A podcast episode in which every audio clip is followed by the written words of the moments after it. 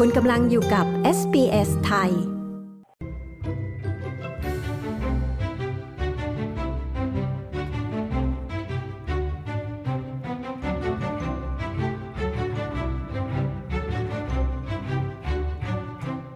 คำว่าทิวได้รับการเลือกเป็นคำแห่งปีจากพจนานุกรมแมคควารีในขณะที่ Bachelor's Handbag ได้รับรางวัลขวัญใจมหาชน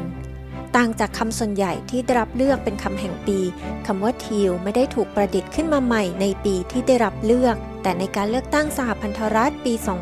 2022 คำนี้มีความหมายใหม่ทางการเมือง คุณบรุกยังและคุณเจสสิก้าบาผู้สื่อข่าวของ SBS News มีรายงานเรื่องนี้ ดิฉัน ปริสุทธ์สดใส SBS ไทย เรียบเรียงและนำเสนอค่ะ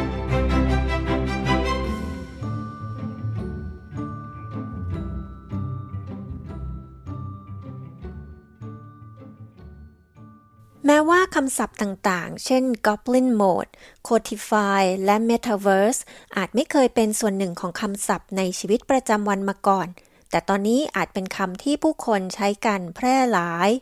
รายชื่อคำศัพท์แห่งปี หรือ Word of the Year ได้รับการเผยแพร่เป็นประจำทุกปี โดยพจนานุกรมและสื่อสิ่งพิมพ์ต่างๆ และพจนานุกรม Macquarie ก็เพิ่งประกาศคำที่ได้รับเลือกประจำปี 2022 นี้ คุณแม็กซ์กวิน นักวิจัยที่ศูนย์พจนานุกรมแห่งชาติของออสเตรเลีย ที่มหาวิทยาลัย Australian National University หรือ ANU กล่าวเรื่องนี้ว่า It is a chance to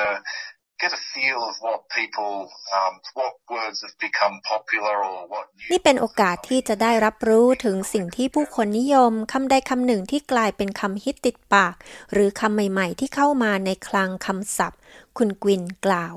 รายชื่อคำศัพท์แห่งปีของพจนานุกรมแมคควารีจำกัดเฉพาะคำและความหมายใหม่ ๆ ที่เพิ่มเข้ามาในพจนานุกรมแมคควารีในปีที่ผ่านมาคำที่ได้รับเลือกจะถูกแบ่งออกเป็นประเภทต่างๆ ซึ่งคณะกรรมการจะเป็นผู้ลงคะแนนเสียง ก่อนที่คำที่ผ่านเข้าสู่รอบสุดท้าย 20 คำ จะได้รับการเผยแพร่สู่สาธารณะ คำแห่งปีประจำปี 2022 นี้ ที่ได้รับเลือกจากคณะกรรมการได้แก่คำว่าทีลซึ่งความหมายตรงตัวคือ สีเขียวหัวเป็ดคำนี้ถูกนำมาใช้เพื่อหมายถึงสสอิสระ และถูกใช้อย่างกว้างขวางตลอดการเลือกตั้งสหพันธรัฐของออสเตรเลียเมื่อต้นปีนี้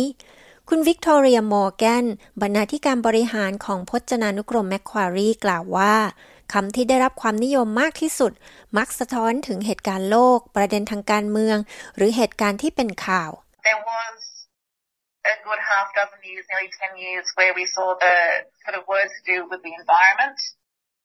เป็นเวลาสัก 6 ปีหรือเกือบ 10 ปีที่เราได้เห็นคำศัพท์ที่เกี่ยวข้องกับสิ่งแวดล้อม ซึ่งมีจำนวนมากมายให้เลือก ดังนั้นในภาษาที่เพิ่มเข้าไปในพจนานุกรม ก็จะสะท้อนถึงสิ่งที่ถูกใช้ หรือจำเป็นต้องนำมาใช้ในสังคม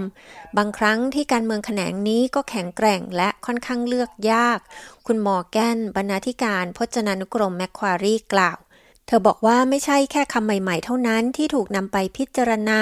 แต่ยังพิจารณาเรื่องความหมายใหม่ของคำด้วย Prior to this year or sort of part of last year as well, um, teal really just was the term for color and also a type of duck.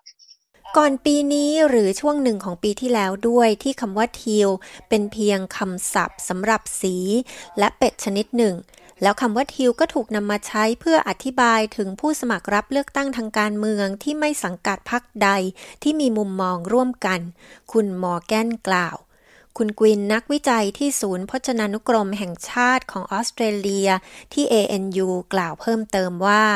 โดยเฉพาะอย่างยิ่งคำศัพท์ทางการเมืองที่เข้ามาและออกไปตามสมัยนิยม What we found with teal is there is, you know, Zali Stegel back in 2019 wearing that the teal color สิ่งที่เราพบเกี่ยวกับคำว่าทีลอย่างที่ทราบกันดีคือ ย้อนไปเมื่อปี 2019 ที่ซาลีสเตเกิลสวมชุดสีเขียวหัวเป็ด แต่เราไม่ได้พูดถึงเธอว่าเป็นสสอิสระ แต่ในการเลือกตั้งสาพันธรัฐครั้งต่อมา หรือในการเลือกตั้งที่เรามีในปีนี้นี่แหละ ที่จู่ๆเราก็มีผู้สมัครรับเลือกตั้งประเภทนี้เป็นกลุ่ม คุณกวินกล่าว แต่สำหรับประเภทคำศัพท์ขวัญใจมหาชนคำที่ได้รับเลือกจากประชาชนในปีนี้ คือคำว่า bachelor's handbag หรือกระเป๋าถือคนโสด เป็นคำทะเล้นทะเล้นที่ใช้หยอกล้อ คำนี้หมายถึงไก่อบที่ซื้อกลับบ้านจากซูเปอร์มาร์เก็ต ซึ่งเป็นไก่อบที่พร้อมรับประทานและบรรจุมาในถุงพลาสติกขนาดเล็กที่มีหูหิ้ว ซึ่งมองดูคล้ายกระเป๋าถือ คุณมอแกนกล่าวว่าเธอไม่แปลกใจเลยที่คำนี้ได้รับความนิยมมากพอๆกัน Australians love to play with language and have a bit of fun with it. So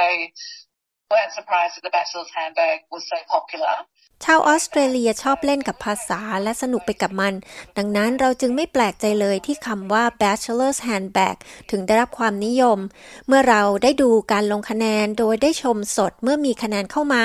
คำนี้นั้นได้คะแนนโหวตพุ่งปรี๊ดแล้วก็มีคะแนนโหวตมากเกือบสี่เท่าของคำอื่นๆ เป็นเวลาค่อนข้างนานทีเดียว คุณมอแกนกล่าว Truth Telling หรือการบอกเล่าความจริงได้รับการเสนอให้ได้รางวัลรองชนะเลิศอันดับหนึ่ง โดยกรรมการตัดสินต่างกล่าวว่า